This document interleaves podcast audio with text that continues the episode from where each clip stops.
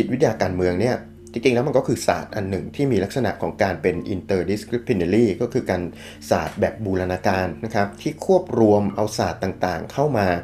หลากหลาย ในที่นี้หลักๆเนี่ยจะเป็นการควบรวมกันระหว่างศาสตร์ทางด้านการเมืองนะครับ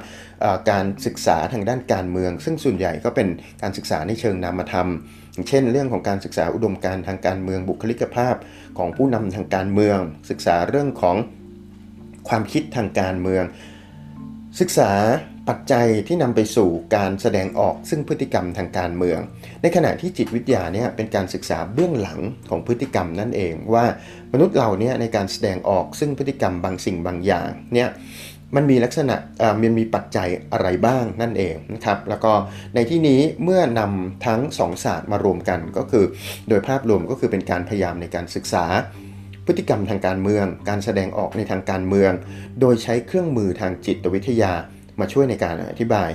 ข้อดีนะครับของการนำเอาเครื่องมือทางด้านจิตวิทยามาช่วยในการศึกษาทางด้านการเมืองเนี่ยแน่นอนนะครับก็คือการที่มันจะทำให้การศึกษาการเมือง 1 มีความ valid เพราะอะไรเพราะว่า ศาสตร์ทางด้านจิตวิทยาเราอย่าลืมว่ามันคือ scientific method ใช่ไหมครับ ก็คือมันคือ scientific approach ก็คือการศึกษาในเชิงวิทยาศาสตร์นั่นเอง การศึกษาในเชิงวิทยาศาสตร์นั้น เป็นที่ยอมรับกันมานับตั้งแต่นู่นเนี่ยนะครับตั้งแต่ช่วงจะว่าไปตั้งแต่หลังการการปฏิรูปศาสนาก็ว่าได้ การหันเหความสำคัญจากยุคกลางที่ชาวตะวันตกให้ความสำคัญกับเรื่องของความศรัทธาในศาสนา โยกย้ายมาสู่การให้ความสำคัญกับเหตุผล age of reason นะครับอย่างที่บอกไปแล้ว หรือว่ายุคสมัยที่เราเรียกว่า enlightenment นั่นแหละนะครับก็คือการนำเอาวิทยาศาสตร์เข้ามาเป็นที่ตั้งในการแสวงหาองค์ความรู้ของชาวตะวันตกนับแต่นั้นมา แล้วก็การเมืองก็คือว่าการศึกษาการเมืองมันเป็นเรื่องนามธรรมเพราะฉะนั้นการนำเอาเครื่องมือทางวิทยาศาสตร์เข้ามาช่วยเนี่ยมันก็จะช่วยให้การศึกษาการเมืองมันมีลักษณะที่ valid มากยิ่งขึ้นนั่นเองนะครับ ขอบข่ายทางการศึกษาทางด้านจิตวิทยาการเมือง ขอบข่ายในที่นี้เนี่ยก็แน่นอนนะครับการศึกษาจิตวิทยาการเมืองจะมุ่งเน้นในเรื่องการศึกษาพฤติกรรมของคนจริงๆการศึกษาจิตวิทยา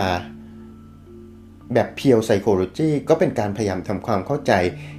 เรื่องของพฤติกรรมของคนอยู่แล้วด้วยเช่นเดียวกัน แต่ทีนี้เนี่ยสิ่งที่เราคุ้นเคย เวลาที่พูดถึงจิตวิทยาเนี่ย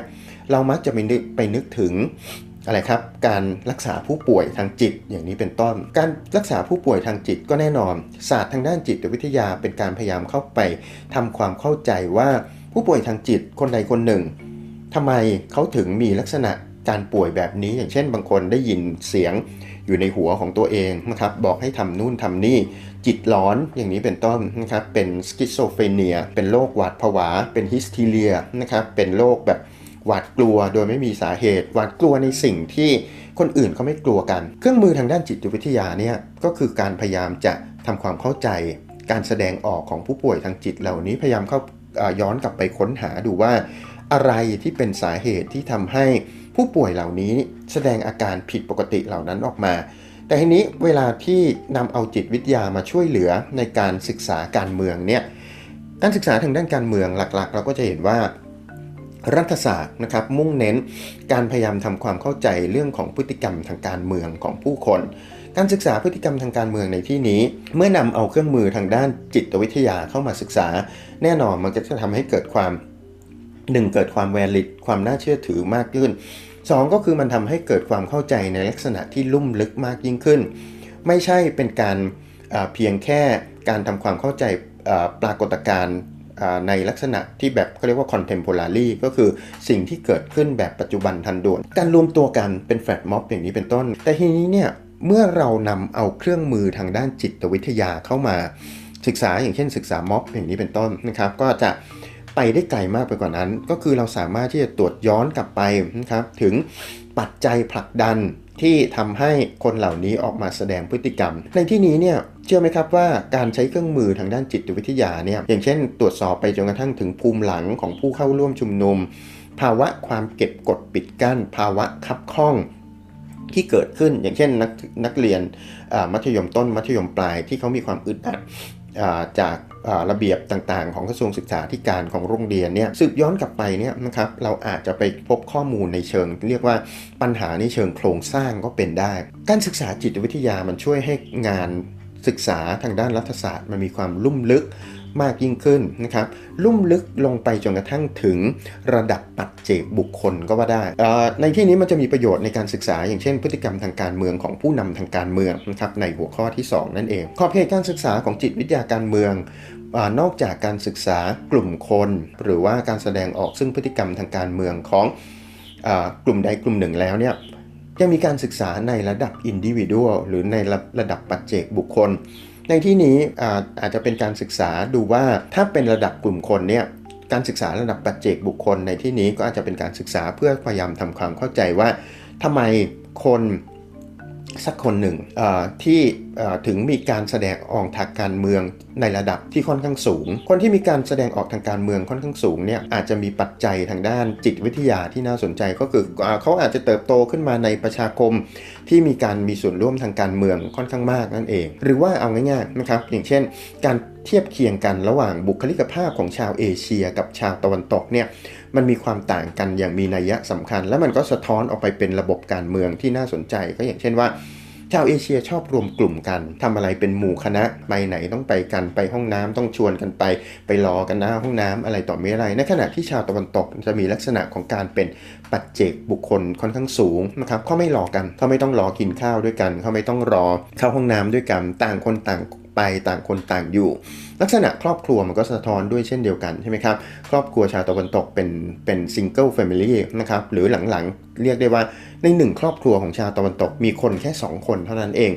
single mum หรือ single dad ก็คือพ่อหรือแม่เลี้ยงเดี่ยว กับลูกสักหนึ่งคนแค่นั้นเอง แล้วก็สังคมตะวันตกเป็นลักษณะที่เมื่อลูกเนี่ยสามารถที่จะเลี้ยงดูตัวเองได้แล้ว เขาก็จะออกจากครอบครัวไป ก็ทำให้ กลายเป็นครอบครัวของชาวตะวันตก มีแค่หนึ่งคนเท่านั้นเอง ระบบการเมืองของชาวตะวันตก เน้นเรื่องความเป็นปัจเจกบุคคลสูงนะครับ เพราะว่า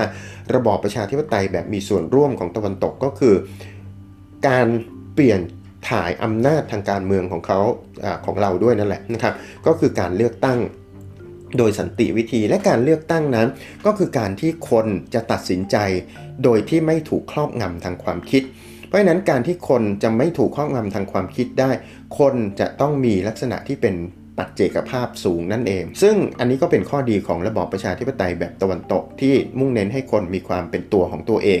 ยิ่งไปกว่านั้นสังคมที่มีความหลากหลายพหุสังคมพหุนิยม สังคมที่เป็นพหุนิยมแบบสหรัฐอเมริกาเนี่ยมีโอ้ยหลากหลายมากนะครับทั้งในเชิงชาติพันธุ์ภาษา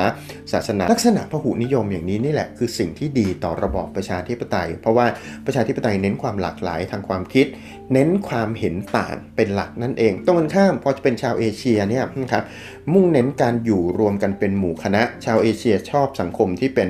seniority มีลำดับชั้น ข้อดีของมันก็คือมันมีความอบอุ่นใช่ไหมครับ แต่ว่าพอเป็นเรื่องของการเมืองเนี่ยมันกลายเป็นสิ่งที่เรียกว่าอะไรครับ ระบบอุปถัมภ์นั่นเองนะครับเครือญาติ การนำเอาพวกพ้องของตัวเองเข้ามาใน เข้าสู่การเมือง อันนี้เยอะเลยที่เราจะเห็นในเรื่องของการเมืองท้องถิ่นเนี่ยนะครับการศึกษาพฤติกรรมทางการเมืองของผู้นำทางการเมืองเนี่ยเป็นการศึกษาระดับปัจเจกบุคคลอีกแบบหนึ่ง ที่ การนำเอาเครื่องมือทางด้านจิตวิทยาเข้ามาใช้เนี่ยก็จะทำให้เกิดประโยชน์ในแง่ของการพยายามทำความเข้าใจว่าทำไมผู้นำทางการเมืองบางคนกรณีของอดอล์ฟฮิตเลอร์อย่างนี้เป็นต้นเหตุใดชาวเยอรมันที่มีความเจริญสูง มีการศึกษาที่ดีมาก ๆ มีความเป็นชนชั้นกลางสูง มีระบอบประชาธิปไตยที่จะว่าไปแล้วก็ดีน่าจะดีที่สุดในโลกแล้วในช่วงเวลานั้น กลับ ชื่นชอบผู้นำที่มีความเป็นเผด็จการสูงอย่างอดอล์ฟฮิตเลอร์อย่างนี้เป็นต้น การศึกษาทางด้านจิตวิทยาการเมืองก็จะเข้ามา ช่วยให้เราได้คำตอบที่ว่านี้จากการที่ลงไปศึกษาในแง่ของบุคลิกภาพของตัวอดอล์ฟฮิตเลอร์เนี่ยว่าเขามีลักษณะบุคลิกภาพยังไง แล้วไอ้ความเป็นบุคลิกภาพแบบฮิตเลอร์เนี่ยมันเข้ากันได้ดีกับความชื่นชอบของชาวเยอรมันในช่วงเวลานั้น อย่างไรและเพราะเหตุใดนั่นเองนะครับ